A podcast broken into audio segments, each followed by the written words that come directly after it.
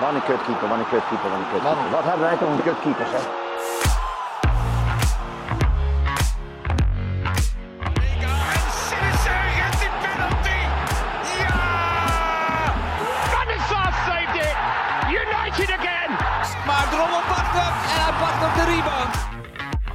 André Onana, Onana.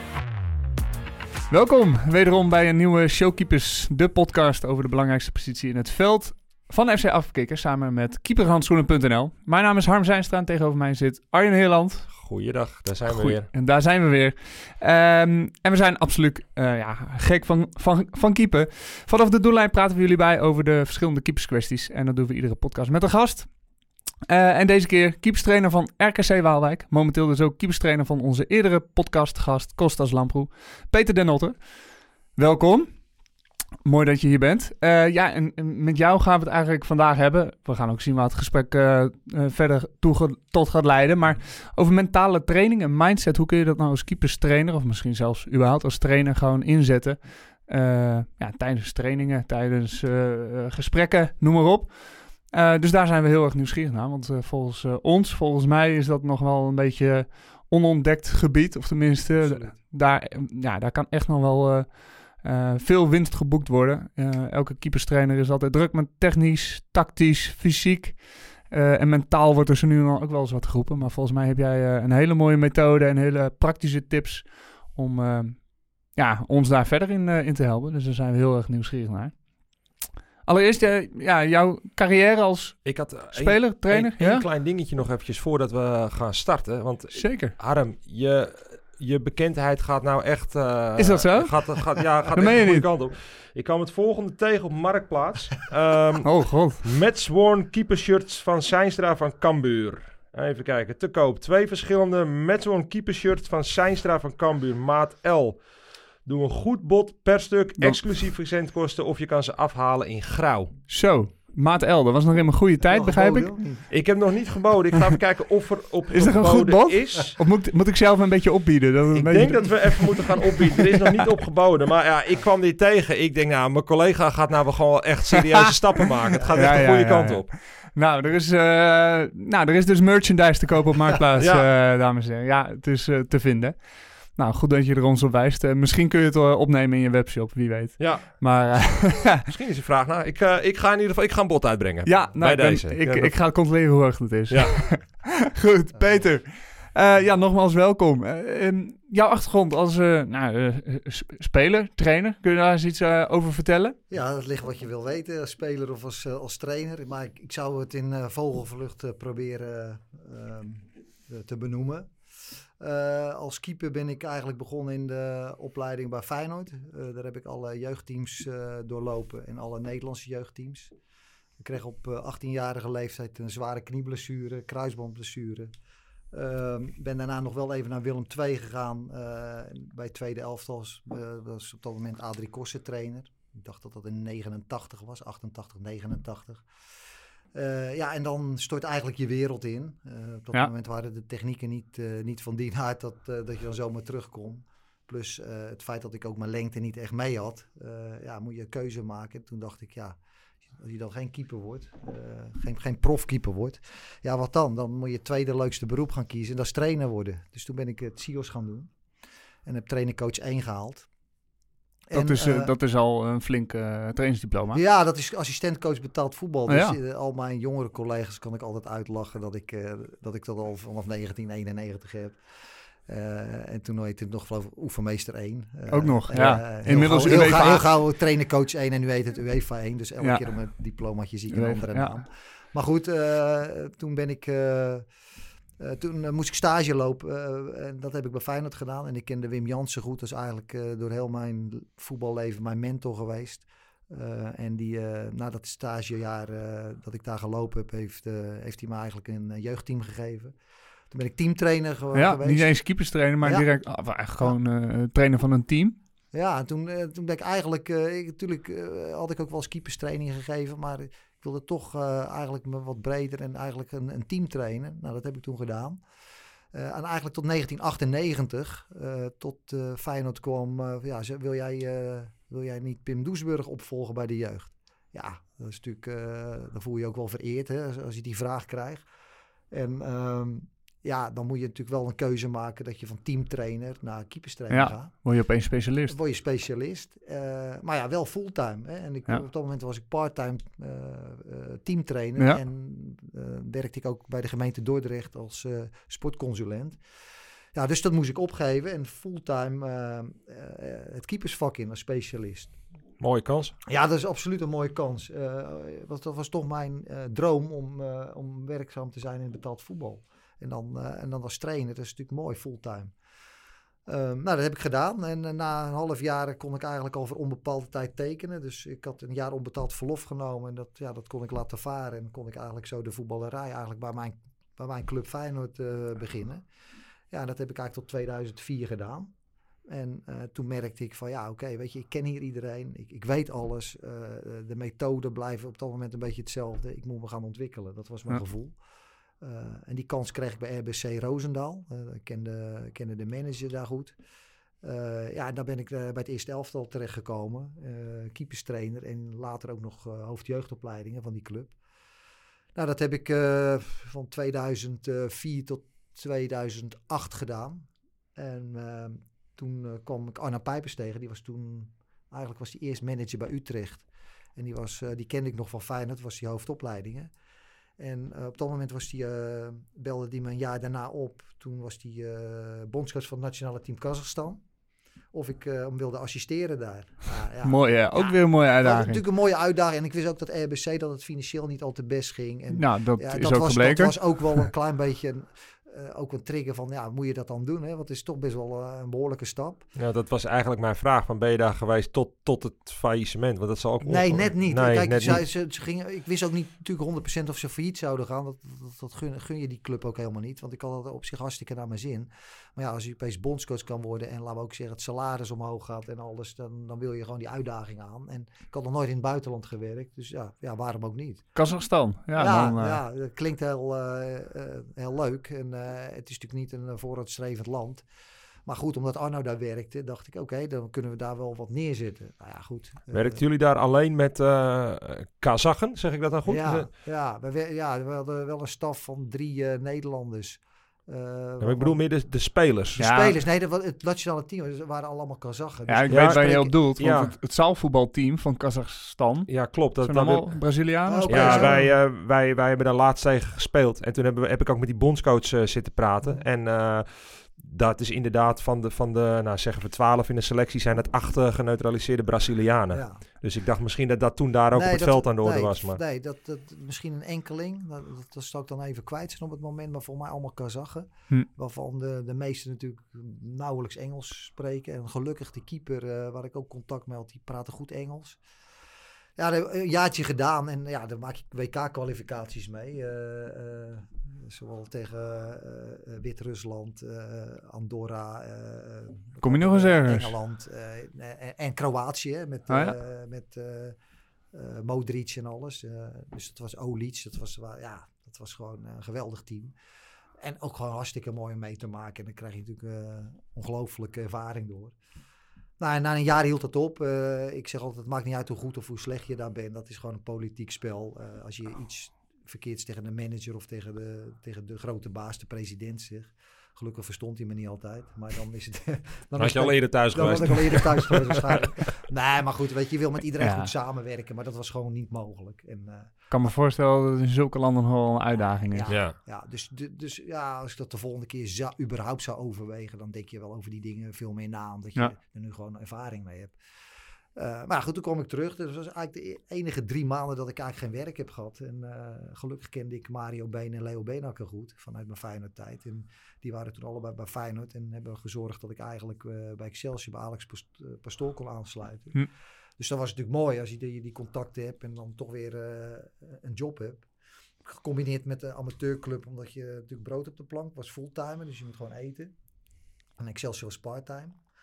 Ja, en tot ik opeens een onverwachts telefoontje van Carlo Lamy kreeg, uh, die ik uh, jaren daarvoor zelf had getraind, of ik uh, bij Ajax keeperstrainer wilde worden. Ja, terwijl Feyenoord jouw clubje was, hoorde ik net. Ja, ja, ja. Dat, dat, dat kan in je hoofd wel eens even uh, een frictie geven.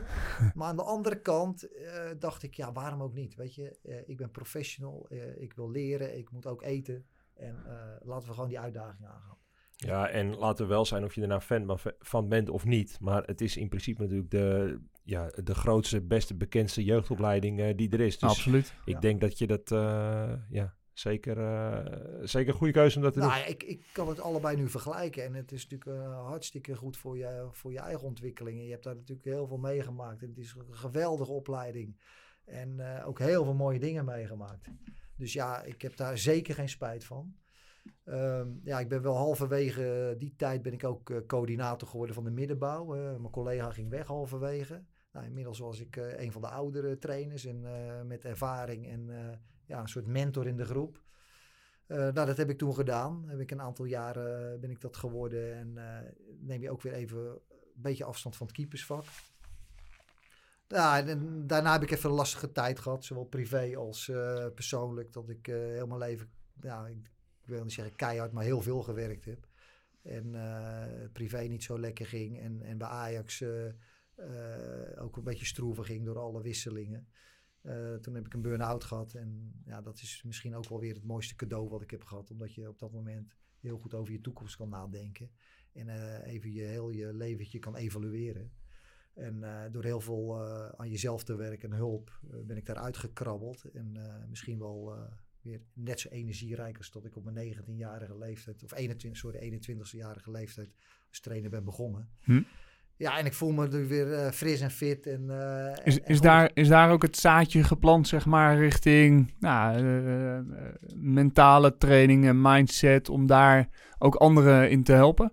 Ja en nee. Uh, uh, nee, omdat uh, ik daarvoor daar al mee bezig was. Ja. Uh, master in coaching bij de Johan Cruijff College gevolgd. Uh, uh, psychologieopleiding. Uh, wat studies gevolgd, wat opleidingjes. En altijd verdiept in de mens. Uh, zowel met teams als met spelers. Om daar iets mee te doen. Alleen, uh, ja, uh, omdat je gewoon heel concreet gaat beseffen wat mentaal met je doet. Ja. En dat dat... Uh, hoeveel impact dat hoeveel heeft. Impact ja. Gewoon al in überhaupt in je leven heeft.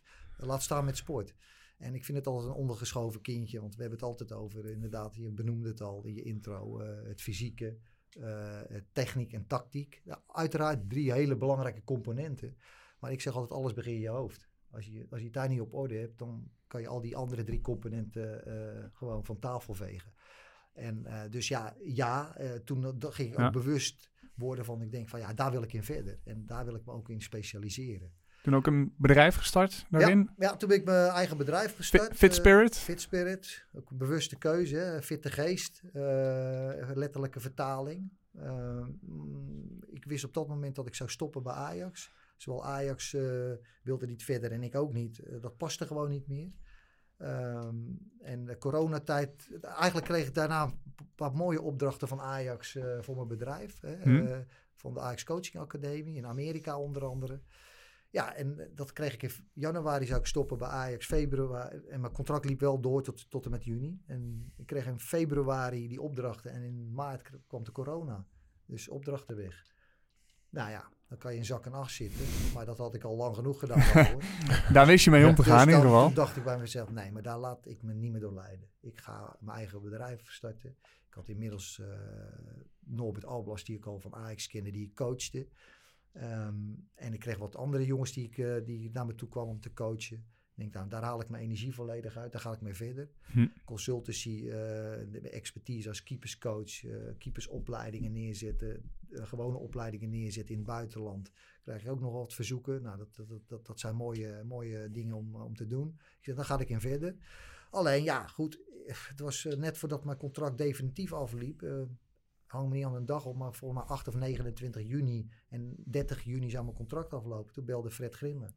Of ik uh, wilde praten, uh, met de deur in huis vallen, of ik naar R K C wilde. Ja, toch weer een kans als, als, als keeperstrainer. Ja. En daar kwam, uh, nou, uh, uh, daar ben je nu een jaar werkzaam, bijna. Mm-hmm.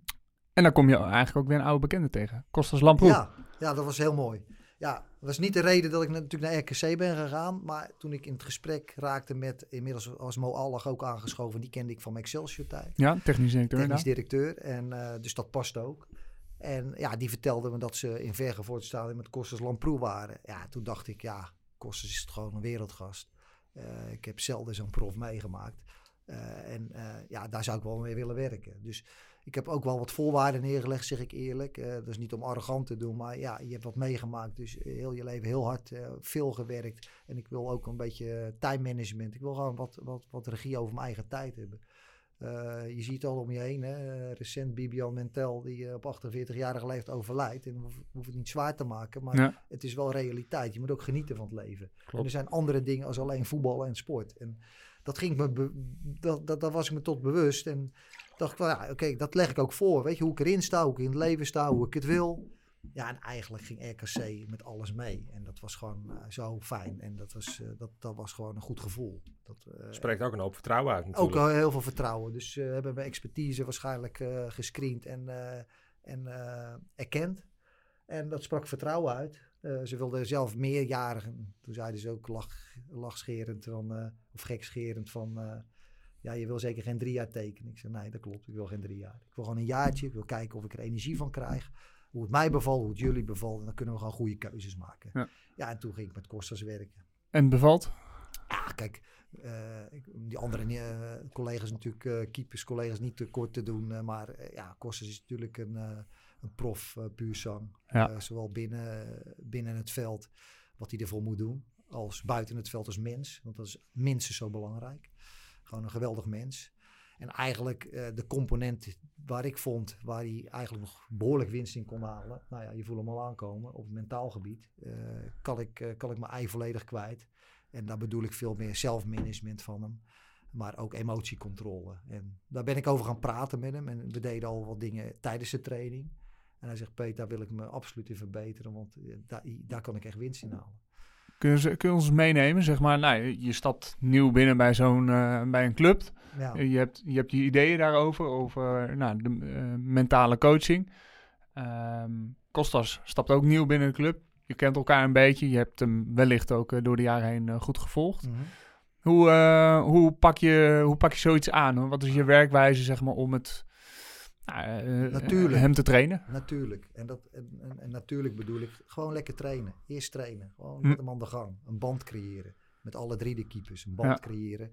Uh, en dan is mijn allergrootste stokpaardje, wat ik heb geprobeerd, en dat is in de voetbal of in het hele leven uh, best lastig, de inhoud en de mens absoluut te scheiden. Dus wat voor conflict of wat voor ja. meningsverschil inhoudelijk heb, als mens respecteren hoe die is. Dus met andere woorden, we hebben een groot verschil in mening of een conflict binnen een training, dat kan. Uh, daarbuiten niet meenemen, gewoon aanspreken als mens en op de mens gaan zitten. En als je dat scheidt, kan je enorm veel bereiken met een persoon. Want dat noem ik dan respect. En dat is ook het respect wat je dan krijgt. Dus die band moet je natuurlijk ja, opbouwen. Echt vanuit een relatie gaan vanuit werken. Vanuit een relatie. Want het is ja. namelijk kansloos is de relatie. Want iedereen gaat vanuit de inhoud werken. Dat, ja. dat heb ik me ook zelf afgelopen. Beter een bal leren vangen, beter voetenwerk. Nou, noem ja, alles maar op. Alle, alles, en dat snijdt allemaal hout. En de keepers zullen dat echt wel oppakken. Alleen als de relatie goed is, kan je echt op de detail. En zeker onder maximale druk. Dan, ja. dan kan je dus ook wat, wat, wat zeggen en doen. En uh, nou, dat moet natuurlijk gaan. Een natuurlijke weg. En uh, ja, waar ik, al, waar ik gewoon mee, mee bezig ben, zijn twee dingen. Dat is het zelfmanagement. Dat is hoe kijkt hij naar zichzelf. Dus ja, uh, daar heb ik uh, zes pijlers voor. Waarvoor onder andere bijvoorbeeld uh, dat je vriendelijker naar jezelf moet kijken. Aardiger dingen moet bekijken. Dat je gewoon objectief de situatie bekijkt. En Kostas kon nog wel eens heel erg emotioneel reageren. Als ja. iemand een kans mist of hij laat zelf een bal los. Dat wil niet zeggen dat je altijd aardig moet zijn. Want als je afspraken maakt binnen het team, dan moet er, daar zit er verantwoording aan. En daar mag je best, daar mag je best wat over zeggen. Maar doe het wel reëel. En doe het wel met objectieve uh, ogen op dat moment. Nou ja, dus de heel dat zelfmanagement aan gewerkt. En dat is een stukje theorie wat je dan zeg maar gewoon... Ja, Uh, maar, buiten maar, het veld doen? Ja, precies. Buiten het veld. In gesprekken? Of laat je hem een test maken? Of hoe, hoe, nee, hoe, ga, hoe gaat zoiets? Ik wil dat altijd zo laagdrempelig. Mm-hmm. En dat is gewoon gesprekken voeren. Goed luisteren. Wat ze zeggen en wat ze willen en wat ze doen. Uh, daarop inspringen en dan je eigen verhaal houden in, in, in een presentatie. Dat ik zeg, oké, okay, dit is voor mij belangrijk. Dan ga je dat doorlopen en dan zeg je, oké, okay, uh, van die zes onderdelen vind ik je op die en die vlakken, daar is winst uit te halen. Voel je dat ook zo? Dus daar ga je iemand gewoon in, uh, in theorie mee begeleiden. Uh, soms geef je ook wel opdrachtjes, kleine opdrachtjes. Nou, schrijf nou eens wat dingen op. Okay. Um, en uh, het andere is, hoe kan je het dan praktisch toepasbaar maken? Want, want daar, daar vind ik dat de meeste psychologen, met alle respect, want ze doen allemaal goed werk, maar wel die transitie missen. Uh, ze hebben allemaal een hele goede achtergrond en uh, ze vertellen ook hoe het allemaal zit. Maar hoe kan je dat nou toepassen in de praktijk? Nou, ik geef altijd als voorbeeld, en dat is natuurlijk alleszeggend. Je hoort heel veel coaches, ga maar langs willekeurig veld ook staan, uh, uh, achter een dugout. Ja, focus je nou eens. Concentreer je nou eens. Ja, mooie ja, maar, termen. Dan zeg ik, ja, maar, maar hoe dan? Ja, en, en dan hoor je niks, want dat weten ze namelijk niet, met alle respect. Ze weten wel hoe je een bal aan moet nemen in de techniek. Ze weten waarschijnlijk tactisch ook wel hoe je, hoe je moet spelen, met principes of met systemen.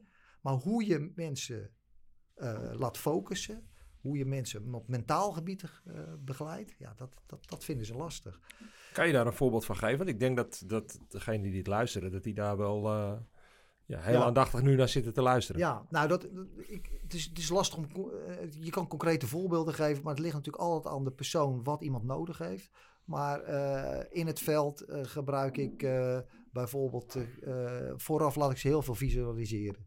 Dus uh, op het moment dat er even iets niet lukt, dan geef ik ze even vijf seconden. En dan moeten ze van mij even die, die beweging nabootsen. Nou, op het moment dat je dat doet, dan krijg je al een transitie tussen mind en, en, en lichaam, waardoor je makkelijker die situatie teweeg brengt. Ga maar latje trap doen en je gaat gewoon latje trap doen. Ik even als voorbeeld, ga maar gewoon trappen. Nou, dan zou je de ene keer erop schieten, dan mis. Maar ga maar even concentreren, de balbaan volgen, echt in die wereld zitten, visualiseren wat de balbaan is, het moment van raak is en dan trappen. Nou, ik zou je garanderen, van de tien leg je er negen komma vijf op.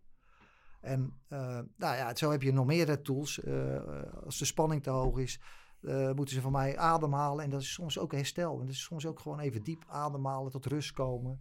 Uh, zodat zij weer de aandacht daarop hebben. Dus ze moeten van eigenlijk het verhaal wat je altijd in je hoofd hebt. Je, dus je innerlijke strijd die je voert. Van uh, dat stemmetje dat altijd ja. negatief gaat zijn. Nou ja, je kan het niet of je moet beter.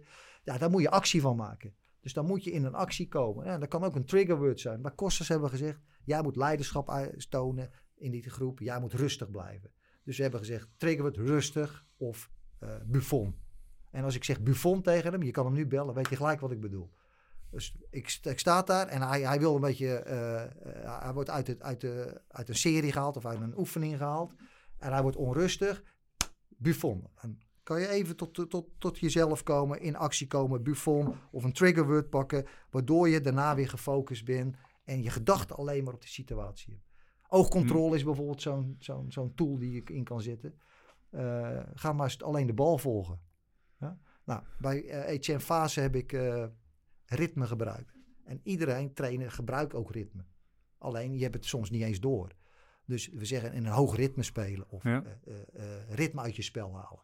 Nou, bij een keeper kan je het heel specifiek maken. Je doet bijvoorbeeld een tweede bal. Dus je geeft een bal en daarna moet de tweede bal een uittrap zijn. Je ziet dus heel vaak als ze een actie daarvoor maken en daarna de tweede actie uit moeten trappen, dat daar net even niet de aandacht op gericht. Een beetje gehaast. Is Geha- juist, ja. gehaast. Ja. Of hij komt net niet aan. Probeer het ook een beetje te herkennen hoe ik zelf soms inderdaad... Ja. Uh, dat ja. je denkt van, oké, okay, eerst de bal pakken en snel. Ja. Nou, juist. Even. Nou, dan... Dan, dan ja, ze, soms, ze moeten er ook wel eens om lachen als ik die voor hem doe. Want dan doe ik, daarna zeg ik bijvoorbeeld, oké, okay, ik haal die eerste, die eerste bal weg. En dan ga ik alleen een bal gooien naar jou in een bepaald ritme. Je pak hem trappen, pak hem trappen. En dan maak ik ook een geluid van tak, tak, trap, tak, tak, trap. En ik zeg op een gegeven moment tegen Fase dat, dat hij van de tien ballen, negen ballen goed trapt. Ik zeg, wat gebeurt er nou? Hij zegt, jij bent gek, zegt hij. Ik zeg, ja, maar, hij zegt, ja, maar ik dacht niet na. Ik zeg, nou, dat noemen ze focus. Dus je kan door ritme, door, door, door, door bepaalde tools in te zetten, kan je het heel erg praktisch maken. Ja. En uh, ja, dat moet je weten. En dat kan ik ook niet per definitie zeggen bij wie je wat moet gebruiken. Want dat ligt eraan. Nee, dat snap ik. Dat, dat, lichaam, dat is bij iedereen anders. Maar eraan, ik vind dat, dit uh, prachtige voorbeelden. D- dan ligt eraan bij wie je wat wil be- bewerkstelligen. Kostas gaat enorm, kan die zich vergalopperen als er... Uh, als we niet scoren of een kans krijgen of iets onbegrijpelijks gebeurt. Dan zeg ik, oké, okay, wat is de intentie geweest van die speler? Ja, goed. Ik zeg, oké, okay, dan moet je het ook belonen. En dan moet je even tot jezelf zeggen, dat is een goede intentie. Moet je hem ook positief benaderen. Benader jezelf positief, kom je ook weer makkelijker in die flow daarin. Op het moment dat iemand zijn afspraak niet daarna doet, of die gaat, die gaat verdedigen zoals we niet willen, zomaar naar voren rennen terwijl we hebben gezegd, je moet blijven of in zone of de stand is belangrijk, dan moet je hem aanspreken. En dan mag het ook best wel fel, op jouw manier. Dus die, die, die, die, dat zelfmanagement... Ja. Uh, ja, dat probeer je constant in praktische tools te, te verwerken. Ja. Dat ja. is ook een beetje van, okay, waar heb je, uh, nou in dit geval als keeper, waar heb je invloed op of niet? Zeg maar die gemiste kans aan de overkant, uh, ja. door de linksbuiten. Ja, ja, heb je als keeper niet zo heel veel invloed ja, op, maar klopt. doet dus wel iets, in, in dit voorbeeld even dus met Kostas, want die wordt er emotioneel van, ja, die gaat balen, frustratie inderdaad. En, en dat zie je dus heel veel in voetbal. En dat gaat dan ten koste van... Nou, wellicht zijn eigen vervolgacties. Je, je zag het vervolg en hij, hij heeft natuurlijk hiervoor uh, hele goede wedstrijden gespeeld en ook bij andere clubs. Maar je zag vaak als dat gebeurde, dat zijn volgende acties heel lang doorsluimerden in negatieve uh, handelingen. Ja. En nu zie je dat hij, ondanks dat we een warming-up uh, warming-up doen en de laatste bal niet goed is en dan gaan naar binnen. Zegt hij, ik laat me niet leiden door die laatste bal, ik voel me goed. Dus die drie stokpaardjes heb ik, hè, waar je zegt van, oké, okay, het mens-inhoudprincipe. Ja. Focus, hè? Dus dat is altijd, dat komt terug. Dat is dan de, noem dat maar de containerbegrip mentaal. Want wat is nou phalanx en wat is nou concentratie? Nee, je, je moet in, in de flow en de focus komen. Nou, uh, dat is uh, twee. En waar het eigenlijk om draait is een goed gevoel. Want als je een goed gevoel creëert, hm. dus dat je gewoon het mens-inhoudprincipe scheidt, een goed gevoel creëert op de trainingen, uh, een, in die, die modus krijgt, ja, dan heb je eigenlijk al zelfvertrouwen te pakken. Maar het klinkt heel makkelijk. Goed gevoel creëren. Mm-hmm. Uh, wat, uh, wat, wat doe je daarvoor? Wat, wat, um, ja, som, ja, iedereen wil een goed gevoel. Uh, nou, natuurlijk, eh, voetbal, voetbal en keeper begint vaak bij liefhebberij. Dus dat is een goed gevoel. Mm. Maar dat is niet de praktijk van elke dag. Nee. Hoe, uh, hoe werk je daaraan? Nou, wat ik net zei, ik probeer die, die, die praktische tools erbij te pakken. Ja. Zodat je dat goede gevoel gaat, gaat ervaren. Ja, het is een gevolg van dus ja, eigenlijk. Ja. Ja, ja, kijk, want je kan niet zeg maar een goed gevoel zomaar opwekken wel, en afhankelijk zijn van een mooie actie. Ja? Maar een, een goed gevoel kan ook zijn dat je uh, in intentie iets doet en w- dat het niet eens lukt. En daar kan toch een goed gevoel aan hangen. Ja, maar dan moet je als keeper in dit geval wel in staat zijn om proces en prestatie, dus of het nou uh, een goed einde had of uh, een mislukte, zeg maar, moet je kunnen scheiden. Ja, nou ja, kijk, weet je, dat moet je kunnen scheiden. Zeker in training. Kijk, in wedstrijden, laten we wel zijn, we zijn ook profs. Dus je moet ook wedstrijden over de streep trekken. Dus er ja. zijn ook momenten dat je gewoon, wat ik net zei, die gedachten die je zo min mogelijk wil hebben. Soms is gedachten ook een goede focus. Want gedachten kan ook zijn, we staan nul nul of we staan drie een, te, twee een tegen Groningen voor. En uiteindelijk wordt het drie een. Maar je, de twee een is penibel. We moeten twee een consolideren. Ja. Het kan ook zijn, ik speel nu even die bal niet even in een moeilijke situatie naar een verdediger. Ik sla even een linie over. Dat kan ook een, geda- een tactische gedachte zijn, wat een goed gevoel creëert, wat uiteindelijk een goede focus kan creëren. Dus het is niet alleen dat er geen gedachte mag zijn, alleen de negatieve gedachten, dus die jou uit, uh, die jou naar het verleden trekken of naar de negatieve dingen die je niet kan trekken, ja, die wil ik weg hebben. Ja. En uh, ja, dat klinkt natuurlijk heel plausibel en heel uh, uh, positivo, maar zo is het wel. Als jij alleen maar in je gedachten, in je hersenpan zeg, uh, ik ben vandaag niet goed, uh, dit moet beter, ja, dan ben je ook niet goed. Maar en, en, en, het is ook deels wat je jezelf verkoopt. In, in, in ja, en dat aanpraat. Je hersenen rekenen, ja. Wat dat er gaat is het mindfuck. Heel je hersenen, ja. ja. Eerlijk zijn. En dat stemmetje in je hoofd. Dat... Ja, elke keer wil dat stemmetje wil jou eruit halen bij je ego. Je ego, hey, joh, denk je dat? Nee, ik probeer ze daar heel realistisch in... Uh, te laten nadenken. En ho- hoe werd het ontvangen? Je zei van, nou, soms had er ook nog een beetje lachiger over gedaan. Of, ja, uh, nee, maar dat hoort erbij. Dat, dat... dat is voetbalhumor. Als ik in de kleedkamer en ze zitten met z'n drieën te geit, omdat ik een ritmegevoel heb gedaan van tak, tak, trap, tak, tak, trap. En als ze doen dat na, weet je, dan moet je toch om lachen. Dat is toch hartstikke mooi. En dan weet je ook dat ze Weet doen, je wel dat het aangekomen dat is. Dat is het aangekomen, ja. ja. En weet je wat het is? Ik voel respect van alle drie. Ik voel dat ze dat nu uh, echt willen toepassen. En uh, uh, ze hoeven het niet te doen. Maar sta, staat iedereen ervoor open? Of nee. iedereen? Maar... Nee, nee. Dat nee. Is... En, en ik heb ook altijd, bij mij moet je het niet doen. Dan, dan kan ik jou gewoon trainen. Als, als keeperstrainer train ik jou gewoon. Ja. Alleen, wat ik wel heb geleerd, ik kan het onbewust toepassen. Mm-hmm. Door bepaalde vormen. Ja, uh, wat ik net zei, een ritmevorm of een serievorm of bepaalde andere dingen pas je toe om concentratie te verhogen. Ja, uh, alleen als mensen het zelf niet willen, dus eerst zelfmanagement, want daar gaat het om, want zelfmanagement is wel een behoorlijk ding. Uh, als ze dat niet voor openstaan, hoeven ze dat bij mij niet te komen halen. Want ik, ja, je staat open voor wat je wel en niet wil toepassen. Ja. Uh, alleen als ze zien aan voorbeelden dat het werkt. Ja, uh, en Etienne is pas veel later naar me toegekomen. Uh, want die moest ook een aantal andere dingen verwerken. Daar heb ik vier jaar uh, gekiept en nu uh, ben je opeens nummer twee. Ja, dat is wel even anders in je hoofd. En dan, uh, dan zien ze jou ook van, uh, ja, uh, keeperstrainer, leuk dat je ook met, uh, met de hoofdtrainer. Maar ja, je bent er ook debet aan. Mm-hmm. Nou ja, uiteindelijk probeer je uh, inhoud persoon op de persoon te zeggen. Zeggen hoe je, het, hoe je het echt vindt, waar je hem in kan helpen. Inhoud met hem te doen, daarin te sturen. En uiteindelijk willen, willen ze wel dan niet geholpen worden. Dus niet iedereen is, is, zeg maar, staat ervoor open. Alleen je kan wel heel veel denken toepassen. Ja, kan ik me wel voorstellen. Arjan, was jij uh, mentaal sterk? Ja, ik denk het wel. Hoe heb jij dat ervaring uh, in je carrière? Nou ja, ik, ik had bijvoorbeeld bij mij... Uh, hoe hoger je de druk erop gooide, hoe beter ik speelde. Ik had echt... Uh, maar in een wedstrijd of überhaupt gewoon druk van buitenaf? Nou ja, met name in, uh, in wedstrijden. En, uh, en op een gegeven moment hadden trainers het ook wel door. Ik, ja. uh, ik, ik weet nog goed, dat was uh, een van mijn eerste interlands. Die speelden wij, dat was in Groningen, tegen... Uh, ik denk Joegoslavië dat dat was. En uh, toen zei die trainer gewoon letterlijk tegen mij. Hij zegt, uh, je gaat spelen vandaag. Maar als je het niet goed doet, dan ben je voorlopig even klaar. Nou, en die sporthal zat vol. En ik had echt zoiets van, nou, pff, kom maar op. En ik keepte een dijk van een wedstrijd. En dat, dat, dat, ja, ik had ook het idee dat ze dat wel eens misbruikten. Naar maar mij was het, ja, inderdaad, was het een bewustzijn voor een ja, trainer nou, om dat ja, te zeggen? Ja, ik denk, dat Best was... wel een rare dat, boodschap eigenlijk. Zeker, ja. Dat was wat ik me kan herinneren, was dat wel de eerste keer. Maar ik weet wel dat die daarna, die, die betreffende trainer, het wel ja.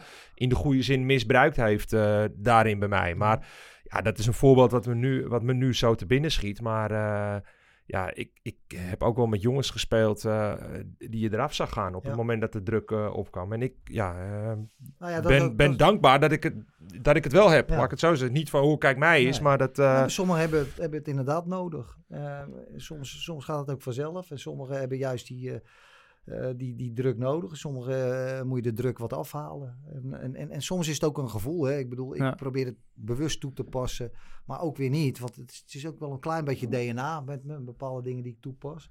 Bepaalde dingen is ook gewoon echt ervaring en wat je aangeleerd hebt. Maar uh, ja, weet je, uh, uh, sommige dingen gaan ook van, natuurlijk, zeg maar, in een natuurlijk proces. Ja. Als die trainer dat bij jou weet te raken, wat, dat, dat heb je vaak. Ik denk dat het echt per ongeluk toen was, ja. hoor, dat hij dat ah. deed. Maar uh, ja, dat was wel een van de eerste dingen dat, dat ik wel herkende van ja, uh, kom maar op, gooi ja. er maar druk op. Ja. Nou ja, en, en, weet je, ik noemde net zelfkennis, weet je. Ik uh, was vroeger ook nog wel eens heethoofdig. Dus uh, ik bedoel, je, je, door schade en schande word je ook wel wijs. Maar ik, ik vergeet nooit, we speelden E K-kwalificatie met het Nederlands jeugdteam. En ik, ik heb alles gespeeld. En ik maakte een voorbereiding, die was zo belabberd slecht. En uh, Bert Verlingen zei tegen mij, ja, uh, we gaan Griekenland uit, maar je speelt niet. Dus ik zei tegen hem, ik zeg, nou, je hebt helemaal gelijk, trainer. Ik was zo slecht. Ik zeg, maar je maakt wel een fout. Ik zeg, want je moet me eigenlijk gewoon opstellen. Uh, want dat is de krediet die ik verwacht. Nou, hij deed het niet. We verloren daar drie nul. Dat was een mooi verhaal. drie nul verliezen. En, uh, en uh, twee fouten van mijn collega keeper. En dan loopt het veld af. En het eerste wat hij tegen mij zegt, en jij speelt thuis. ah, dat, is natuurlijk, dat is ook mooi. Maar het is ook een soort mentaal zelfkennis. Dat je eigenlijk gewoon weet dat je niet goed genoeg was, die voorbereiding. Ja. Maar toch zo laten merken van, luister, je maakt een fout. Ik sta, als ik er moet staan, dan sta ik er. En dat is toch ook wel een beetje wat Kostas heeft. Die dat doorzettingsvermogen, uh, met teleurstellingen omgaan. Ja. Altijd laten zien dat je, dat, je, dat je hard wil werken. Nou ja, ik denk dat ik wel een klein beetje datzelfde had in me. Dus ja. ik herken wel heel veel dingen in. Nou, ik hoor jou zo zeggen van, nou, de druk kon me niet hoog genoeg zijn. Uh, dan ging ik beter spelen. Ik had misschien wel het tegenovergestelde. Ik had, ik had er soms al moeite mee. Ik, uh, ik ben ook in mijn carrière best wel lang tweede keeper geweest. Ja. En zo nu en dan vond ik dat wel comfortabel. Ja.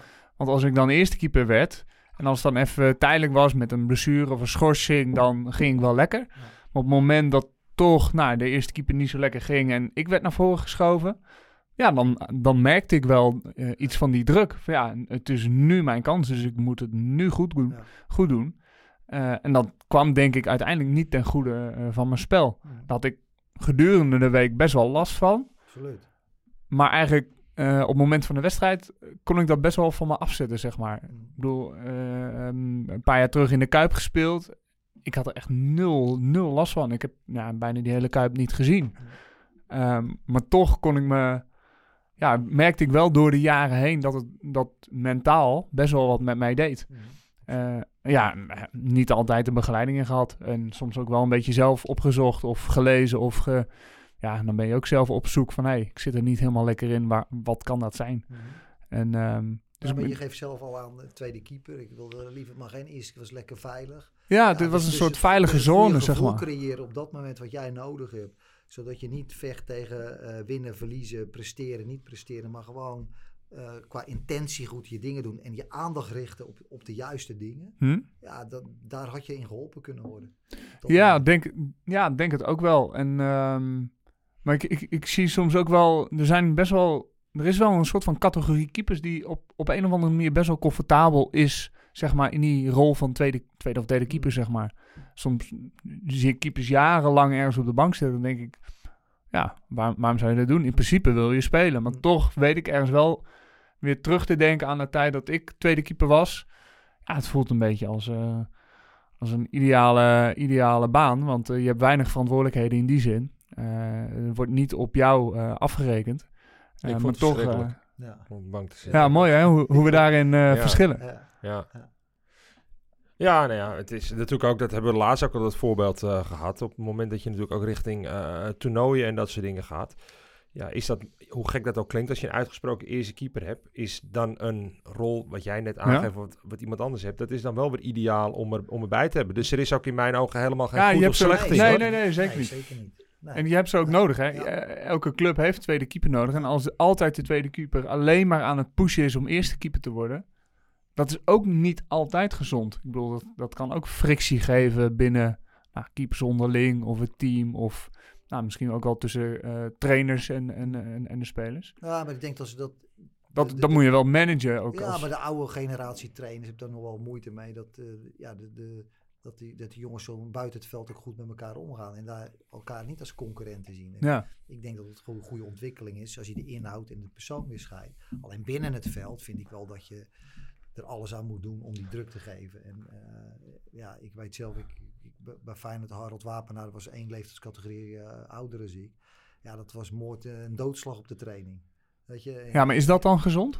Uh, uh, nee, misschien niet. Uh, d- d- daar ging het wel eens extreem te ver. Hmm. Dat je dat je, dat je uh, verplicht voelde om, uh, als iemand er wat minder in zat, dat jij een sieretje extra pakte. Uh, ik denk dat dat ook niet gezond is, maar het is wel gezond om, uh, om zeg maar daar proberen bij elkaar het maximale eruit te halen. Dat is wel gezond, denk ik. Ja, nou, in die zin is, is uh, de groep keepers best wel een bijzondere keepers. Want je bent en elkaars directe concurrent, maar en je hebt elkaar heel hard nodig om elkaar uh, uh, te helpen ontwikkelen. Ja. Is dat nog iets waar je aandacht aan geeft? Uh, je, hebt, je hebt Kostas nu als nou, echt uitgesproken eerste doelman.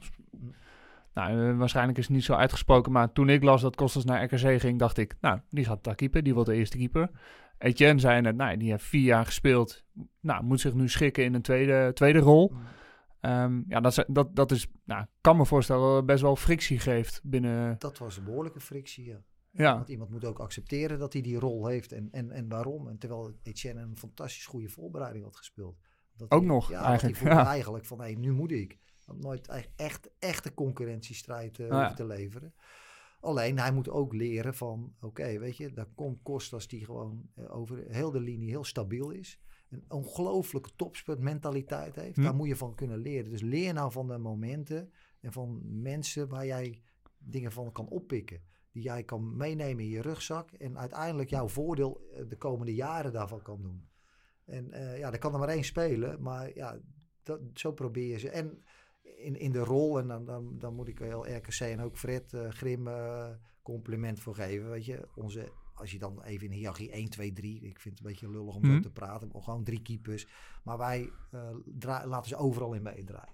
Wij hebben niet uh, dat Kostas alleen maar die oefening moet doen, want uh, hij is eerste keeper. Tuurlijk kijk je wel specifiek van ja. net voor de wedstrijd misschien, dat je het ietsje meer naar Kostas richt. Natuurlijk, en dat, geven, dat zeggen we dan, dat benoemen we dan ook gewoon zo.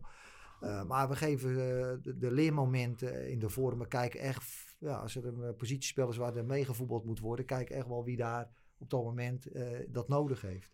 Maar dat is dus, wel ja. goed, want wat jij nu zegt, dat, dat hoor ik best wel vaak van, van uh, keepers, vanuit hun verleden dan bijvoorbeeld ook, dat, dat een hoop keeperstrainers dat wel hebben. Dat de focus en nadruk echt op de eerste ligt. Ja, en op het moment dat er dan een, een, een blessuregeval ja. komt of iets of zo, en er wordt dan hm. iemand doorgeschoven, ja, dan, dan is die band niet echt, dat voelt niet helemaal oké, okay, nee. omdat hij zegt, oké, okay, nu heb je wel aandacht voor me, maar uh, in het voorgaande half jaar uh, heb je me niet zien staan. Dat is nee. iets waar ik best wel vaak terug hoor ja, van ja, keepers. Daar moet je echt tijd in investeren. En dat is natuurlijk makkelijk praten als je Kostas hebt, want dat, ja, daar hoef je natuurlijk niet te kijken of hij de fitness in gaat, uh, of dat hij zijn werk... Nou, die moet of, je er misschien alleen uittrappen juist, af en toe. Ja, die, ja, nou ja, die moet je inderdaad... Uh, zeg maar bewaken dat hij zich niet overtraint. Uh, hm. Dus je moet hem soms juist eruit halen. Maar ja, dat is wel lekker natuurlijk dat hij heel veel zelfverantwoording uh, neemt. Um, dus ja, dan kan je ook je aandacht wat verdelen. Maar daar moet je wel oog voor hebben. Want ik denk dat dat een enorme uh, ja, tekortkoming is als je dat niet doet. Ja. Uh, dan maar... ga je echt keepers verliezen. En uiteindelijk ook als er wat gebeurt heb je hem nodig. En dan ga je opeens wel aandacht geven en moet je... Moet je dan voorstellen, wat het, nou, dan noemt dat dan op mensgebied, dus mentaal gebeuren bij iemand ja. en vertrouwen. Dan denk je ook van ja, en nu wel? Nou, dat, is, dat is apart. Ja. Dus, dus dat, dat, daar kom je niet mee weg. Dus is is in zekere zin misschien de band met je tweede en derde keeper misschien nog wel belangrijker dan met je nee, eerste keeper? Nee, ik, ik, ik, ik, ik noem niks belangrijker. Het is gewoon belangrijk. Dus het is net zo belangrijk, weet je. Uh, en als natuurlijk uh, als Kostas de wedstrijddag, dan weet iedereen dat het op de, in het teken van Kostas staat, dat we hem moeten helpen. Ja. Weet je, uh, noem dat dan belangrijk. Dus dat, gewoon je rol kennen. Maar voor de rest is voor mij niemand belangrijk of, of, of belangrijkste. Dat geldt voor spelers ook. Voor mij zijn het allemaal mensen die een contract hebben, die je gewoon moet proberen te ontwikkelen. Ja, en bepaalde momenten, daar ligt je focus inderdaad meer op een basiskeeper of speler. Hm? Maar, maar dan moet je ook van tevoren gewoon zeggen. Gewoon uh, zeggen, zo is het. En, uh, ja, als je duid, voelt duidelijkheid. Dat dat, biedt, oh, ja, duidelijkheid. En als je voelt dat dat uh, verkeerd, uh, de, uh, verkeerd doorslaat, negatief, benoem het, zeg het gewoon. Want soms heb ik, heb ik het ook niet in de gaten misschien. Ja. Maar gewoon, daar moet je gewoon duidelijk over zijn. En ik heb ja. niet het idee, in ieder geval uh, met de drie waar ik mee werk, dat dat speelt. Want uh, nee, we, maar, uh, we kunnen de, tot nu toe uh, dat goed invullen zo. Ja. Als jij een, uh, een tip zou mogen geven aan een, een keeper die deze podcast luistert, die gewoon actief is. Nou, momenteel uh, staan alle competities even stil, maar uh, een, een tip mag geven aan een keeper, nou, misschien wel op mentaal vlak. Wat zou je, wat zou je een keeper mee willen geven? Investeren. Vanuit... En daar bedoel ik mee, uh, wees nou eens nieuwsgierig. Uh, vraag nou eens, uh, wat vind je van mij? Wat kan ik, verbe- wat kan ik verbeteren? Wie ja, kan mij helpen? Dat kan eng zijn, hè? Ja, dat, maar dat is één. En dat is dus een van de zelfmanagementpunten ja. die ik probeer aan toe te passen. Ga nou eens vragen hoe iemand jou ziet. En ga nou eens vragen hoe iemand je kan helpen. Of ga nou eens vragen uh, welke oefening uh, goed is. Of whatever. Uh, dus investeer in jezelf. Als je beter wil worden, dan zul je moeten vragen. Dan zul je moeten lezen. Dan zul je moeten, uh, moeten doen. En, en dus investeren. Het is misschien een cliché, maar dat is echt zo. Ja? Investeer in jezelf. Ja. Als we over voeding hebben, als we winst kunnen halen in voeding, ga je dan eens verdiepen in voeding. En uh, ga, je, ga, je, ga, ga het eens eigen maken. En, en, en vraag aan mensen die er verstand van hebben. Ik, ik heb op S I O S krachttraining gehad, fitnesstraining. Ik ben erin gediplome, uh, gediplomeerd. Alleen ik heb er niet, omdat ik het jaren niet uh, honderd procent heb toegepast...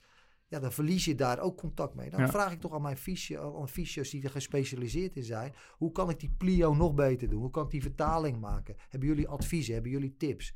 Reactievormen, dat weet ik op het veld. Maar hoe kunnen we dat misschien nog wat fine-tunen? Met lichtjes, met uh, de transitie tussen, tussen ja, de, de, de, uh, het algemene reactie naar specifiek. Dan ga je toch niet zeggen, ja, dat weet ik allemaal beter. Nee, daar moet je in verdiepen. Ja, dus echt en ik heb investeren. Me, en, en ik heb me in het mentale gewoon verdiept, omdat ik vind dat daarbij uh, heel veel winst in te halen is. En ik dat in mijn eigen loopbaan uh, en als trainer zijnde uh, weinig tot niet ben tegengekomen. En als ik een sportpsycholoog had, dan dacht ik, ja, fantastische dingen. Hoe ze het vertelde en, en, en de presentatie, echt goed. En daar heb ik ook wel wat van opgestoken. Alleen, hoe je het in de praktijk moet toepassen, dat miste ik. Ja. En uh, daar heb ik uh, me proberen een, een weg in te vinden. En zo zijn er meerdere wegen naar Ro- die naar Rome leiden. Dit zal niet uh, de absolute uh, de wijsheid zijn. Maar Uh, kom met een visie, kom met een plan, kom met een idee, investeer in jezelf. En dan kom je, en, en heb plezier in wat je doet. Dan kom je heel ja. ver. Is dat ook direct de tip die je keepers trainers zou me- willen meegeven? Ja, nu, niet, ik zou zeggen, doe niks geforceerd. Ga lekker gewoon werken en ga, ga eens inderdaad bekijken van waar liggen mijn sterktes en waar kan ik me in verbeteren. Ja. En, ga dan, en ga dan met mensen in contact komen waar je, waar je winst in kan halen, waar je, waar je kennis kan delen, waar je, wat je kan toepassen, wat je kan proberen. Als ik een vorm heb, uh, meestal vanuit een vorm die ik zomaar eens opschrijf, ontstaat er een vorm. Dat vind ik leuk op het veld. Maar dan zeg ik ook eerlijk, jongens, ik heb het nog nooit gedaan, ik probeer het. Kunnen jullie mij helpen? Hmm. En vaak vinden keepers dat leuk. Ga je het doen en denk je al dat je het weet en het mislukt. Dan zeggen ze, pff, moet, ik, moet je hem nou zien? Weet je, dat is een hele andere interactie. Dus stel je kwetsbaar op, ja, maar wel met een gedegen plan. En ga aan de gang met, uh, met jezelf en met de keepers. Ja, mooi. Mooi. Jij nog uh, iets aan te vullen, Arjen? Nou, aan te vullen, ik ben nog benieuwd naar één ding. Uh, ik ik, ik uh, zit aandachtig naar je te luisteren. Uh, hoor... Je, je, je eigen carrièrepad, zeg maar. En dan ga ik er even gemakshalve van uit dat uh, jouw periode in de Feyenoord-jeugd, dat schat ik dat dat begin jaren tachtig tot eind jaren tachtig geweest is, zo'n beetje. Ja, dat is van, de, ja, ja, van tweeëntachtig tot achtentachtig, negenentachtig. Ja, ja. Dus daar zat ja. ik wel aardig ja. mee. Um, ik was benieuwd hoe, de, hoe toen de keeperstraining, of je daar wat in gehad hebt in die jeugd bij Feyenoord, dat dat het nog helemaal niet aan de orde was. Ja. Ik had uh, René Vermunt en ik, uh, mijn directe concurrent, als je het dan zo mag benoemen, was Harald Wapenaar. Ja, wij hebben, wat ik daarvan kan herinneren is dat wij altijd het maximale van onszelf eisten. We hadden een groot voorbeeld, dat was Joop Hieler, want die speelde in Feyenoord één. En die wilden we allemaal nadoen en die wilden, dat wilden we bereiken, Feyenoord één. We trainen met, met, met, met, met, met het oog op de kuip. En uh, elke training was gewoon uh, hard trainen. En ja, wat je in die tijd heel veel had, ja, dat waren, ja, noem het maar even de seriewerk, het links-rechts duiken. Ja. En helemaal in het rood in het verzuren. En helemaal kapot gaan. Ja, en natuurlijk is het fysiologisch niet altijd uh, te prijzen. En, en, en, en zijn er natuurlijk vele andere manieren nu die beter zijn. Alleen wat ik wel heb geleerd is dat je, als je het over een goed gevoel had, je stond onder de douche en dan had je een goed gevoel. Want je had gewerkt, je had getraind en je, je voelde je lekker. Ja. En uh, dat is wel een beetje wat Kostas ook wil. Hard werken. En die wil dat goede gevoel zo creëren. Nou, dat krijgt hij van me. Omdat ik vind, als iemand dat nodig heeft, krijgen ze. Alleen, ik doe het wel op een andere manier. Met verzuringsgrenzen. Uh, dat omslagpunt wegduwen. Niet alleen maar in het rood zitten. Dat je daarna geen partij meer kan spelen. Ja, ja, ja. Dus, dus dat, dat dat evolueert. Maar daar, daar hadden we zeker goede dingen. Want ik had het met, ik had het met Fred Grimmen nog over... over Je hebt nu Plio met die hordes. En die zijn mooi van, uh, van kunststof. En die klappen ook in als je ze aanmaken. Ja. Ja, vroeger niet. Had je gewoon die ijzeren pinnen van die poortjes. Dan moest je overduiken. En als je blijft haken, lag je, lag je, lag je been open. Ja. Dus je moest. Ja, kan je zeggen, ja, dat is niet handig. Nee, maar... Ja, dat was ook niet anders. Maar ja. Je moest. En, en, en ja. met, met, die, met die verstanden dat je daarna er gewoon overheen dook. Ja. Hij zei, die, die Vermunt zei tegen mij, ik kwam bij Feyenoord, twaalfjarig. Ik had links, was ik heerlijk. Goede hoek. Rechts vond ik zelf uh, nog wel een half op je buik. Je kent dat wel. Hij zegt, binnen een half jaar is je rechterhoek beter. En toen dacht ik, man, die is gek, die vent.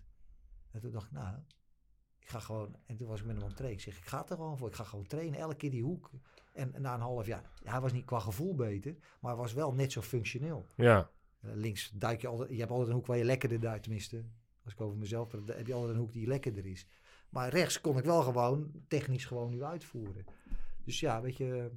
Ik denk dat in elke tijd goede en mindere dingen zijn. Ja, maar toen kwam het net een beetje op natuurlijk, het hele ja. fenomeen keeperstrein. Dus ik was ja. nieuwsgierig of dat bij Feyenoord ja, er ook wel in orde was. Uh, één, maar, maar ook maar één keer in de week. Ja. Op een woensdagmiddag, uh, twee uur lang. Uh, soms tweeënhalf uur, gewoon een volle bak. Uh, keeperstraining. Uh, ja, en nu hebben ze het elke dag. Ja, ik vind het wel ja. grappig. In de vorige podcast hadden we natuurlijk met Frans Hoek uh, ook hierover. En die zei van ja, goed gevoel, goed gevoel. Uh, daar, daar kan ik niet zoveel mee. Het gaat gewoon om beter worden. Ja, en dat... en, en ja, uh, ja uh, seertje links-rechts. En, en natuurlijk, ik bedoel, en dit is nu lang geleden, maar stel nu uh, een seertje links-rechts, uh, zes, zeven ballen. Ja, het heeft niks met, met beter worden te maken, niks met de wedstrijd te maken. Dus ja, doe dat, ik dat niet. Nee, dat kijk, is dat vind ik wel interessant natuurlijk hoor. Ook wat er, nee, dat, dat, dat, dat, kijk, natuurlijk heeft hij een punt en dat bedoel ik ook evalueren. Kijk, het goed gevoel is dat je dat je, je fysiek lekker voelt. Ja. En dat bedoel ik met een goed gevoel. Uh, en, en, en je moet ook zorgen dat, dat keepers zich fysiek lekker voelen. Alleen het, het, het leermoment, en daar doel Frans denk ik op, is het tactische. Als keeper uh, ben je gewoon onderdeel van het team. Ja. Hoe positioneer je? Uh, hoe, hoe kan je in de opbouw verzorgen? Ja, die elementen, ja, die leer je niet in links-rechts, links-rechts duiken. Nee, dat, dat weet ik. Maar uh, als je een schot op doel krijgt en je kan daarvoor één procent verder springen en je, en je krijgt je nagel er tegen en dan gaat via de lat over. Ja, dan zijn we allemaal blij, of niet? Ja. Dus je moet het ook niet... Het is niet... Het een of het ander. Het is nee. en en. Het, het is... Nou, je kan dus ook gewoon tijd in een training besteden aan uh, het creëren van een goed gevoel. Ja. Uh, en nou, het middel, of dat nou een serietje is, of dat Kostas uh, op die loopband staat, of uh, weet ik veel, Etienne van mijn pad uh, een boom inklimt. Als hij daar een goed gevoel van krijgt, dat is dus ook iets waard om volgende stappen te kunnen zetten. Ja, dat denk ik wel. Ja. Uh, maar niet uit het oog verliezen dat het wel gaat in professioneel voetbal. Om details, om echt ja. beter te worden in wedstrijdsituaties. En daar kan ik heel veel en ver met Frans meegaan. Dat dat het allerbelangrijkste is. Maar dat creëer je wel, als je gevoel goed is, creëer je wel net dat stukje extra. Ja. En, en dat is wel mijn stokpaardje. Ja, ja, wel een uh, mooie, leerzame, leerzame lessen eigenlijk weer van, uh, van jou. En oh, wijzer geworden. Ook, ja, zeker. zeker. Ik vind het wel, uh, met name die praktische tips van, ja, wat is... Focus of concentratie, ja, wacht eens even. Daar kun je dus wel heel concreet mee aan de slag om keepers daar nou, met bepaalde woorden daar even mee te triggeren. Uh, om, ze, om ze weer even uh, nou ja. in een bepaalde mindset te krijgen. Om even niet dus met die honderdduizend dingen in zo'n partijtje bezig te zijn, maar even terug te komen bij ja, wat, wat ik je daar nog doen. Om toe wil voegen is, degene, kijk, ik doe niet met alle keepers, dan pas je dit gewoon toe, maar... Even als voorbeeld Kostas, ja, die moeten van mij ook wel dingen opschrijven. Dus ik noem het altijd, ja, je, je hebt een uh, warming-up die je gewoon fysiologisch doet, maar je hebt ook een mentale warming-up. Wat is mijn doel, wat ik wil bereiken? Wat zet ik in als ik daar tegenaan hmm. kom te lopen? Dat moeten ze gewoon even opschrijven. En ook daarna als cooling down evalueren. Zijn er dingen waar je tegenaan bent gelopen? Heb ik mijn doel gehaald? Wat ga ik de volgende keer doen? Is dat een beetje per periode of per seizoen? Nee, nee, nee, per... nee, sowieso uh, moeten ze dat voor elke training, maar die controleer ik niet altijd. Dat zeg ik ook okay. eerlijk, want ik moet ook gewoon een beetje natural gaan. Uh, maar voor de wedstrijd wel. We zitten altijd op vrijdag, als we zaterdag of zondag spelen, maakt niet uit. Op vrijdag zitten we altijd, dan doen we ook dat stukje theorie. Uh, uh, en dat kan ook zomaar over, over iets praten waar je tegenaan bent gelopen. Maar in het begin was het natuurlijk wat specifieker. Uh, maar daar bespreken we wel even uh, de komende week en met name de wedstrijd, wat we daarin okay. centraal zitten. Ja. Dus eigenlijk per wedstrijd zit er voor Kostas naast de drie punten die hij gewoon moet binnenhalen en uh, moet presteren, ook nog een beetje een soort van leerdoel ja. aan vast. Ja. Ja. Kun, uh, uh, kun je een praktisch voorbeeld delen als in, ja, weet ik veel, uh, misschien... Uh, Wordt dit zo praktisch als uh, nou, de nummer zes uh, vier keer aanspelen of uh, de nou, nee, leidend zijn in de opbouw? Of, uh, in het begin was het heel erg uh, uh, niet in je frustratie komen. En als dat gebeurt, wat doe ik? Nou, ja. Wat pas ik toe? Uh, dus jij gaf net aan, heb ik dingen in, in mijn eigen beïnvloeding? Ja. Uh, kan ik, uh, de cirkel van invloed. Ja, zeg maar, die, de cirkel van invloed. Ja, heb ik er invloed op of niet? En hoe ga ik ermee om? Ja, ik kan iemand enorm aanpakken in de coaching. Maar tegen wie zeg ik het? Ja, uh, heeft hij dat juist nodig of heeft hij het niet nodig? En Kostas kon maar één manier. Ja, dus, dus, dus die kon alleen maar uit zijn plaat gaan. Alleen maar, maar uit zijn plaat gaan. En nu denkt hij, hé, hey, als ik hem nu erbij trek, mijn links of mijn rechtsback of wie, wie er ook speelt en wie het ook nodig heeft, dan haal ik er nog meer uit. En uiteindelijk, ik heb ook wel eens gezegd, gaat eens met, uh, met, uh, met centrale verdediger, die uh, spreekt niet al te best Nederlands, gaat ze gewoon een gesprek aan. Wat mm. leeft er dan met hem? Weet je wat er leeft bij hem? Ja. Nee, weet ik niet. We zitten alleen op het veld. En natuurlijk, de corona helpt op dit moment niet meer. Maar ik zeg, ga nou eens, ga nou eens buiten het veld, ga nou eens vragen. Wat leeft er nou bij zo'n gast? Hm. Als, als, als, als je daar... Kijk, het klinkt... Maar, maar eigenlijk ook weer relatie. Ja, relatie, bouwen, maar het klinkt zwaar. Maar uiteindelijk heeft het met acceptatie te maken. Uh, als, als, als, je, als je dat gevoel met elkaar hebt en je begrijpt elkaar, accepteer je het veld ook veel meer. Als dat je een keer zegt, godverdomme... Ja, kort te staan. Er zit ja. natuurlijk wel wat in. Ik bedoel, uh, ik heb wel eens docu's gezien, en zullen jullie ook gezien hebben, over bepaalde elftallen uit een bepaalde tijd, wat heel goed ge- uh, gepresteerd heb. Ja, in negen van de tien keer hoor je, uh, we waren echt een vriendenteam en we gingen Absoluut. ook buiten het veld ja. om, ja, deden we dit ja, en dit en dit uh, met elkaar. Ja, en dat doen ze nu niet meer. Je hebt ook corona, dus dat, dat, dat is niet altijd makkelijk. We proberen zoveel mogelijk aandacht aan te besteden, maar... Ga nou eens in een buitenlandse speler. Wat leeft er nou? Die, jongen, hmm. die, die gasten zitten hier. Die komen uit een ander land. Ik heb het in Kazachstan meegemaakt. Daar zit je. Je spreekt de taal niet. Niemand vraagt hoe het gaat. Je hebt heimwee natuurlijk. Had je, zit in een hotelkamer. Een beetje eenzaam. Je zit in een hotelkamer. Als je gezin hier moest je, moest je reizen. Nationale team. Zat ik met een week in. Uh, waar, waar, waar voor mij Guus Hiddink ooit gezeten heb. Die is na één dag zegt. Hier ga ik niet zitten. Ik ga weer naar Moskou met mijn ploeg. Daar was helemaal niks te doen. Nou, ik kan je zeggen. Dan voel je je eenzaam hoor. Ja. En, en hoe, ga je dan, hoe gaat een speler daarmee om? En daar moet je wel mee uh, spelen. En dan moet je wel drie punten mee halen. Dus hoe belangrijk is die relatie? Hoe, uh, uh, soms iets, iets vragen aan iemand. Kan wel zeggen, zo, oké, okay, leuk. Uh, en, en voetballers zijn macho's. Die zullen dat misschien niet gelijk zo blootgeven. Maar iedereen is mens en iedereen vindt het prettig. Ja. En, en uiteindelijk creëer je daar een band mee die in het veld gewoon goed is. Dat, dat ze ook wat van je accepteren. En, dat, dat, en natuurlijk kan het ook... Eh, speel het mee als jij natuurlijk iets zelf presteert. Dan kan je vaak wat meer zeggen. Maar ik vind dat dat moet dan niet van afhangen. Als je minder presteert, moet je ook iets kunnen zeggen. Moet je ook een coachbaar moment kunnen geven aan een ander. Dat ja. het ook overgenomen wordt. Ongeacht hoe jij op dat moment speelt. Behalve als jij met je pet ernaar gooit. Dat vind ik wel een ondergrens. Ja, dat is gewoon inderdaad de ja. baseline waarop je gewoon... Uh, ja. hij, laatste voorbeeldje moest ik even aan denken. Nu je dit zo zei, inderdaad van een relatie met elkaar bouwen. Ik heb in teams gespeeld, gingen we altijd aan het einde van het seizoen met z'n allen naar uh, Mallorca. En dan, ge- dan nou, uh, sopen we ons gewoon hartstikke klem. Ja, eigenlijk moet je dat gewoon in het begin van het seizoen doen. Zeggen. Zou, zou ik je zeggen, ik, ik had het net over uh, dat ik bij uh, Feyenoord begon met teamtrainingen. Ja. Het tweede jaar kreeg ik de, nou, ze noemen dat nu de A twee. Dat was toen de, de amateur sportclub Feyenoord. Ja. Die was bij de opleiding getrokken. En daar zat in Orlando Engelaar, uh, Robin Nelis, uh, Pascal en nog een paar jongens. Dat is mijn lichting. Daar, daar nou, speelde ik tegen nou, dat ze in de A één uh, ja, zaten. Daar zaten wij in de Coca-Cola-competitie. Ja. Werden wij vijfde. Met de A twee werden wij vijfde. Ja. Wat hadden wij? We hadden een trainingskamp. Jan Masterbroek regelde dat. In Zweden. In Zweden in de, in de uh, pre-season. Dus uh, in de ja. voorbereiding.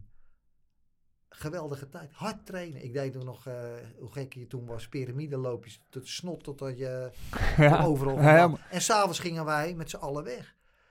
Die gasten hadden zo'n band met elkaar ja. gecreëerd. En dat kan je... Uh, misschien is dat toen... On, ik was nog heel jong hoor, dus zal ook onbewust gecreëerd zijn. Maar wat jij zegt... Ja, is, ik ken het team nog zo voor de geest halen. Ja. Ellery Cairo stond rechtsbuiten, Robin Nelis ja. in de spits en Engelaar linksbuiten. Ja. Ja, nou ja, en... en, en, en prima voor. En, die, ja. en, die, en we gaan vrienden dus vrienden van elkaar. En, ja, en, en, ja dan, dan, dan creëer je de basis. Ja, een trainingskamp achteraf, ja, dat is leuk en aardig. Maar doe het gewoon al. Nou, het was geen trainingskamp. Nee, uh, kijk, maar, inderdaad, maar inderdaad, maar het zorgde wel verbinding. Ja. Weet je wel, na, ja. na zo'n weekend had je ja. gewoon een jaar lang verhalen met elkaar. Ja. Uh, en grappen. En, ja. uh, en, en, maar dat, dat, ja. dat zorgt wel voor iets. Dat dus. Is nu met corona wel... Ja, dat door, gaat nog. Die binding die zoeken wij ook. Binnen de club, binnen ja. de grenzen. Je moet echt voorzichtig zijn. Dat doe je allemaal op afstand. Maar dat is wel lastiger nu. Ja. Dus ja, we hebben dat ook gewoon minder. Maar ja, dat, we moeten even dealen met deze situatie. Ja. Maar dat, ik ben het helemaal uh, met je eens. Dat, is, uh, dat hoort er ook bij. Ja. En dan liever vooraf. Want, ja, nou ja, dat ook, kan niet doen. Gedurende het seizoen. Anders is het achteraf. Er mag ook wel eens wat gebeuren, hè. Uh, Maar dan heb je maar gehad. Als er een conflict ja. is, weet je ook, dan kan dat ook opgelopen. Dat hoort ja. er ook bij. Ja. Mooi, mooi. Zullen we weer uh, afsluiten met een ode, Arjan? Ja. Elke, het, uh, elke aflevering hebben we eentje. Het zou gek zijn als we het niet zouden doen. Bijna wel, hè? Even, even een, een, een keeper. Ja, doorgaans altijd de keeper in de spotlights. Uh, om nou, extra uh, schijnwerpers te lichten op, uh, op, uh, op zijn of haar uh, prestaties, dan wel uh, situatie. En we zaten bij deze aflevering te denken van ja, wie, uh, wie zouden we hier eigenlijk uh, uh, centraal kunnen gaan stellen? En eigenlijk kwam er één naam uh, ook uh, via Peter als, als tip naar voren. En dat is eigenlijk Robert Enke. Um, als we het hebben over uh, omgaan met druk, um, uh, eenzaamheid, depressie, uh, oftewel allemaal mentale aspecten. Uh, heeft hij daar uh, uh, ja, enorme uh, hoogtepunten ook mee gehad uh, uh, uh, op het veld. Maar ook enorme dieptepunten naast het veld. Waarin hij uh, eigenlijk jarenlang depressief, depressief is geweest. Ondanks dat hij gewoon international was. Bij Benfica, Barcelona, Hannover heeft gespeeld. Uh, zeer, zeer gerespecteerde keeper was. Uh, maar wel jarenlang uh, depressief. Dus als we het hebben over mentale aspecten, uh, relatie, binding... Uh, ja, heeft, heeft, is hij daar niet in staat toe gebleken en is dat uh, helaas ook uh, vervelend afgelopen. Hij heeft, hij heeft zelfmoord gepleegd. Uh, en, hij, en dat moment is, is binnen de voetbalwereld volgens mij best wel een moment geweest dat, dat iedereen toch heeft gedacht van joh, wacht eens even. Um, hier moeten we misschien toch wel meer aandacht aan gaan schenken. Mm. Volgens mij is er ook een foundation in zijn naam. Uh, en meer aandacht schenken aan uh, ja, de mentale gesteldheid van een speler, nou, of een keeper in dit geval. Uh, want ja, het, het lijkt soms van de buitenkant uh, heel mooi en heel uh, prachtig. Uh, maar het is, uh, bovenal zijn het mensen. Uh, en op de tweede plaats uh, spelers, dan wel, uh, dan wel keepers. Het is wel bijzonder, Harm, dat uh, eigenlijk heel veel clubs nog zijn die zonder sportpsychologen, mental coaches werken. Ja. Terwijl we wel allemaal een techniektrainer of een spitsentrainer of een keeperstrainer in dienst willen hebben. Uh, en dat, ik dat blijft voor mij dat nog. En het steeds. Wordt vaak aangegrepen op het moment ja. dat er al ja. iets speelt ja. of, nou, ik noem het even zwart-wit, maar als er al ja. iets mis is, terwijl je eigenlijk preventief ja, ja, maar veel, veel meer kan. Komt het al wat vaker voor, maar ik, uh, ik blijf het zeggen, uh, we, dat, dat, dat is nog een ondergeschoven kindje. En laten ja. we alsjeblieft uh, daar stappen in maken in, uh, in, uh, in, in, in een bedrijf uh, waar miljoenen in omgaan. Ja. ja, volgens mij was het laatst uh, tien jaar geleden. Dat, uh, ja. dat dit gebeurd is. En uh, er moet een hele mooie documentaire ook over uh, ja. te vinden zijn. Ja, veel gezien. Ja, ja. ja heel erg, uh, volgens mij heel erg indrukwekkend ja. inderdaad. Ja. En uh, nou, laat dat, laat dat moment, uh, hoe triest het ook is, maar wel uh, um, ja, meer aandacht geven aan, uh, aan de mentale gesteldheid van sporters, voetballers, maar überhaupt gewoon van ons als mensen. Uh, en hopelijk hebben we ook een klein, klein beetje bijdrage kunnen leveren door deze, door deze podcast. Om ook te laten zien of te laten horen in dit geval ja, hoeveel het kan doen. En nou, hoe praktisch je het kan maken op het veld, uh, in gesprekken, nou, noem allemaal uh, maar op. Uh, dus ja, hartstikke mooi om dat uh, van jou te leren, Peter. Dank je wel daarvoor. Graag gedaan. Ja, super bedankt. Graag gedaan. Jullie, uh, jullie luisteraars, bedankt voor het luisteren voor deze, uh, naar deze Showkeepers podcast. Over twee weken zijn we er uiteraard weer. Laat vooral weten op je socials wat je ervan vond. Je kan ons uh, vinden uh, onder Showkeepers op Twitter en op Instagram. Um, deel het ook vooral om, de, om, nou, om deze podcast ook weer verder onder de aandacht te brengen. Uh, en nou, de praktische tips van Peter ook. Uh, nou, probeer ze eens uit en uh, uh, probeer het met je keepers. Of, of als je zelf keeper bent, probeer het voor jezelf. Uh, en laat ons weten hoe dat, uh, hoe dat gaat. Um, voor nu bedankt uh, voor het luisteren en tot over twee weken.